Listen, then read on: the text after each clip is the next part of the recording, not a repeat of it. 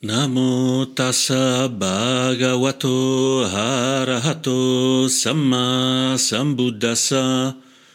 Namo tassa bhagavato arahato samma sambuddhassa. Namo tassa bhagavato arahato samma sambuddhassa. Buddham Dhammam Sangham Namassami.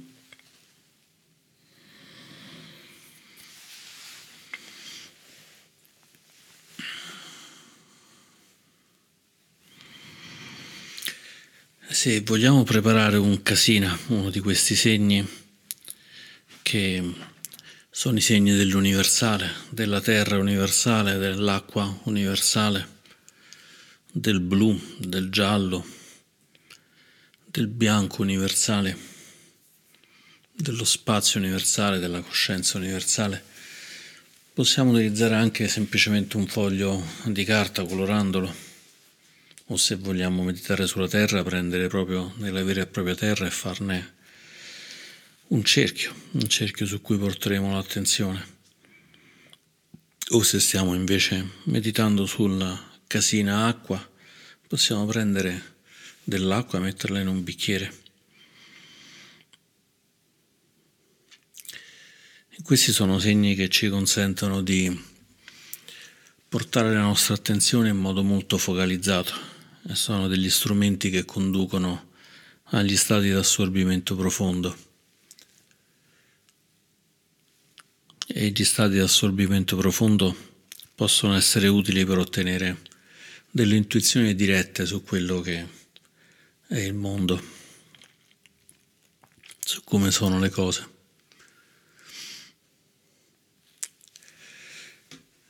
Questo tipo di intuizioni dirette le possiamo vedere anche tramite le parole dei monaci o delle monache, o anche dei laici o delle laiche, ma in questo caso andiamo a leggere una poesia di una monaca molto importante, una delle più importanti discepoli dirette del Buddha, che è la monaca Patachara. Patachara è una monaca molto famosa perché ebbe una vita terrificante. Lei era figlia di un re, si innamorò di uno dei servi e quindi scapparono da questo palazzo molto importante in cui viveva. A un certo punto fecero un bambino, poi ne fecero un altro e decisero di tornare dal palazzo dove erano scappati per vergogna. Allora, mentre che tornavano indietro, il marito, mentre che stavano nella foresta, venne morso da un serpente e morì praticamente all'istante. E Patachara non si perse però di coraggio e continuò in questo percorso volendo tornare dai genitori. Mentre che tornava, uno dei due bambini fu rapito da un grande uccello, da un'aquila, da un avvoltoio che lo portò via. Ne rimase soltanto un bambino e successivamente in un fiume questo bambino, mentre che dragavano questo fiume, attraversavano il fiume, il bambino fu portato via dall'acqua e morì anche lui. Patachara, a questo punto completamente sconfortata, cercò comunque di raggiungere il palazzo, ma quando arrivò scoprì che era andato tutto completamente a fuoco. Erano morti i genitori con tutti i fratelli e le sorelle, quindi era rimasta completamente sola. E Patachara, vedendo questo fuoco, dopo tutto il dolore del marito morto, del primo figlio morto, del secondo figlio morto, impazzì, si spogliò completamente, andava in giro urlando, strillando e presa praticamente a calci e assassata da tutti quanti, finché una persona buona non le disse: vai dal beato, vai dal Buddha che ti potrà dire qualche parola. E Patachara andò dal Buddha, stava in quel momento in riunione con tutto il Sangha, con tutti i discepoli, e nemmeno la volevano far entrare perché era completamente nuda, con tutti i capelli sporchi, completamente piena di lividi, di sporcizia. Ma il Buddha la fece sedere davanti a lui e gli chiese che cosa fosse successo. E con le parole del Buddha, indicandogli l'impermanenza della vita, lei tornò alla ragione, gli diede un abito e si fece immediatamente monaca. E questa è una storia, non una di quelle storie che sono state aggiunte successivamente, per cui possiamo anche dubitare abbastanza della veridicità del racconto, ma è una storia piuttosto vera, perché Patachara è una monaca importante, ha avuto tantissime altre persone che ne hanno parlato e ne hanno raccontato, quindi è molto probabile che sia una storia del tutto vera. Patachara poi divenne così importante che guidò in modo molto serio il Sangha femminile, il Sangha delle monache, le bhikkhuni. E nel canone Pali ci sono diverse sue poesie. Una di questa poesia è questa che andiamo a leggere, sta nel gruppo 5.10, si chiama appunto Patachara Terigata, sarebbero le poesie della monaca anziana, il gata sarebbero le stanze, i versi della monaca Patachara. E la possiamo leggere e dice: pensai, arando la terra con gli aratri, spargendo i semi nel suolo, nutrendo le mogli e i figli, i giovani brahmani trovano la ricchezza. Allora perché io, dotata di virtù, mettendo in pratica l'insegnamento del maestro, non raggiungo il Nibbana? Non sono né pigra né orgogliosa. Per lavarmi i piedi ho preso dell'acqua. Così, osservando il suo fluire dall'alto in basso, la mia mente si calmò, come un nobile destriero domesticato. Quindi, dopo aver preso la lanterna, entrai nella mia dimora, sedendomi sul mio giaciglio. Prendendo uno spillo spensi lo stoppino, come andava spegnendosi la fiamma, così la liberazione sopraggiunse.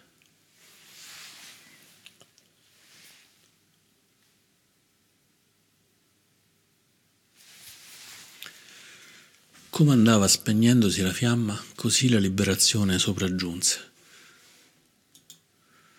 Come ci ha ben condotto Patachara in questo suo percorso, prima di scoramento, di dubbio. Dice: ma come? Nella vita mondana basta lavorare, basta coltivare per avere ricchezza, mogli, figli. E invece io, che coltivo il Dhamma, seguo il maestro, sto ai piedi del Buddha, non riesco a raggiungere il Nibbana, quando probabilmente avrà visto già molti altri illuminati e molte altre illuminate. E poi semplicemente, osservando con cura mentre che si lavava i piedi, ha cominciato a calmare la mente e, spegnendo uno stoppino, ha raggiunto l'illuminazione.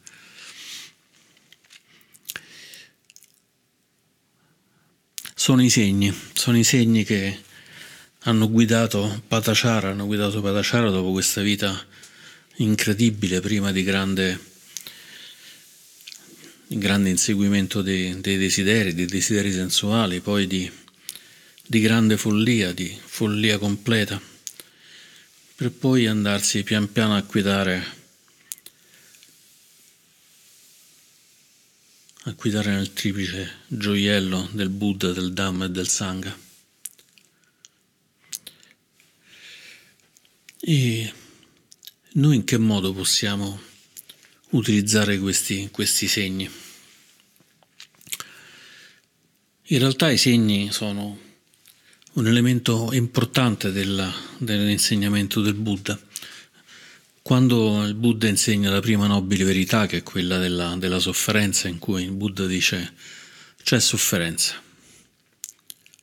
Non è una verità assoluta questa, perché la sofferenza può essere abbandonata, e questo lo facciamo con la seconda nobile verità, che ci dà il perché c'è la sofferenza, e con la terza, in cui effettivamente si abbandona la sofferenza, e la quarta invece ci dà una guida sugli strumenti per abbandonare la sofferenza. Ma la prima nobile verità è: c'è sofferenza. Il Buddha ci indica tre segni, che sono i tre segni di elementi che dovremmo guardare sempre nel mondo per trarne beneficio. E quali sono questi elementi? Il primo elemento è quello dell'impermanenza, per cui quello che vediamo cambia continuamente, non è stabile, non è assolutamente fonte di sicurezza, e non essendo fonte di sicurezza ci rimanda al secondo segno, che è quello della sofferenza stessa.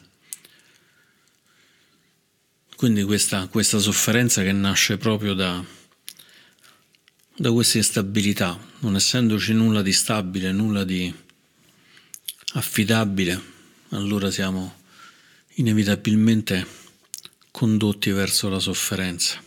Quindi aniccia, questa mancanza di stabilità, conduce a dukkha, la sofferenza, il disagio, lo stress. Dukkha raccoglie molti significati. E l'altro segno che il Buddha ci indica nella prima nobile verità è quello di anatta, quello della mancanza di un sé che ci definisce in modo permanente, in un modo stabile. Il Buddha ci invita a guardare il mondo in questo modo, osservando per ogni elemento come in questo samsara, in questo mondo di sofferenza, vediamo instabilità e vediamo assenza di un sé permanente. Ricordandoci sempre che questi sono tutti elementi prima del raggiungimento del Nibbana. Il Buddha non ci dice che il mondo è intrinsecamente fatto di sofferenza, instabilità e mancanza di un sé.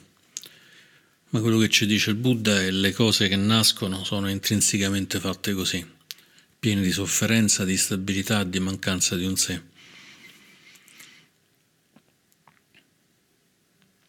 La pratica della meditazione naturalmente ci aiuta a riconoscere questi tre segni. Ma la poesia di Patachara ci dice che lei non si è illuminata durante la meditazione, non ha raggiunto l'illuminazione mentre stava seduta, mentre magari stava in un profondissimo stato di Giana, magari l'ottavo Giana, questi, come si vuol dire, sovramondani.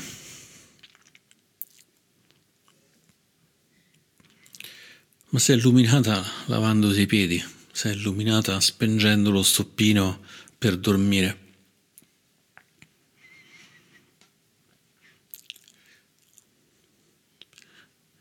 E noi forse non dovremmo sottovalutare questi momenti di piena osservazione delle cose che ci accadono in continuazione. Qualche anno fa ho fatto un master di mindfulness e neuroscienza, cose così. E a un certo punto ci diedero un esercizio, dice: guardate le cose belle che vedete intorno. E stavo lì, mentre che stavamo in una specie di parco, mentre stavo lì mi passò davanti un piccolo seme, un seme di soffione, questi sono questi cerchi, queste sfere piene di seme, ogni seme sembra una specie di piccolo ombrello. E mentre stavo lì me ne passò uno davanti agli occhi e sembrava veramente danzare col vento, per cui in risposta all'esercizio disse: sì, c'è questo bel seme che vola via. E una persona trovò questa cosa molto, molto strana e toccante al tempo stesso, perché non ha mai pensato che un seme potesse essere oggetto di attenzione. Ed effettivamente anche noi, sentendo la poesia di Patachara, verrebbe molto difficile pensare che l'acqua con cui ce laviamo i piedi possa diventare un oggetto di meditazione, un oggetto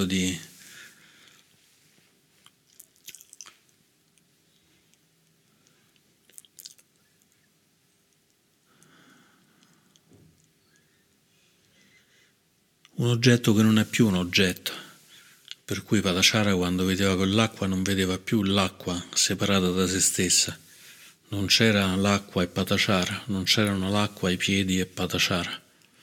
Non c'era nemmeno l'acqua, i piedi e lo sporco nell'acqua, ma c'era semplicemente acqua, c'era semplicemente movimento, c'era semplicemente l'osservazione profonda di aniccia, di questo mutare. Solo che quell'aniccia aveva già cominciato a cambiare colore. Non era più l'aniccia che ci porta alla sofferenza del samsara, ma era l'aniccia che ci porta invece verso il Nibbana. E sebbene quell'acqua non l'abbia portata immediatamente nel Nibbana, l'aveva però talmente tanto avvicinata che poi gli bastò un'altra osservazione ancora di aniccia, di questo momento per cui si vede che il mondo cambia all'improvviso. Spenge lo stoppino e così raggiunge l'illuminazione. Spenge lo stoppino, entra in contatto diretto con aniccia, con questa instabilità che però in questo punto diventa il vuoto. Diventa il vuoto magnifico in cui vediamo che noi non siamo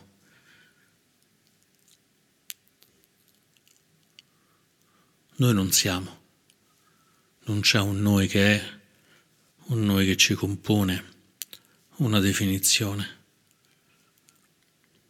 Non c'è una definizione per noi, non c'è un aggregato che siamo noi, non c'è un aggregato per lo stoppino, non c'è un aggregato nemmeno per il buio che lo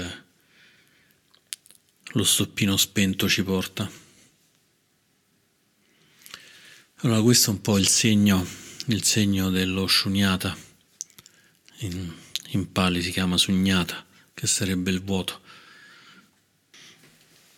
E proprio parlando dell'impermanenza, abbiamo una bella manifestazione di impermanenza perché è andata via la corrente.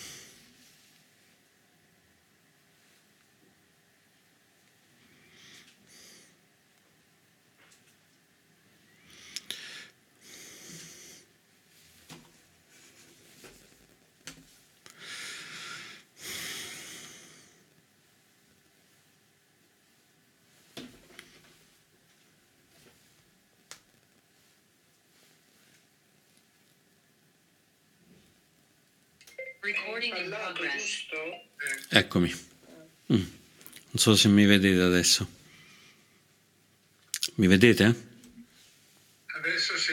Sì, adesso sto col cellulare sperando che prima o poi si riprende tutto quanto. Data via la corrente è saltata la rete. Ah, ecco. Qui basta nominare l'impermanenza e si manifesta. La nuova poesia di Patachara potrebbe essere, anziché prendendo uno spillo spensi lo stoppino e come se andava spengendo la fiamma la liberazione sopraggiunse, potremmo dire andò via la rete e mentre aspettavamo il wifi la liberazione sopraggiunse. Ottimo. Bene, quindi direi Patachara portiamocela nel cuore. Patachara portiamocela nel cuore e portiamoci pure nel cuore di controllare sempre l'acqua di quando laviamo i piedi, sperando che tutti noi possiamo seguire il percorso di Patachara, non quello orribile della sua vita, ma questo finale di aver raggiunto la liberazione. Auguro buona liberazione a tutti.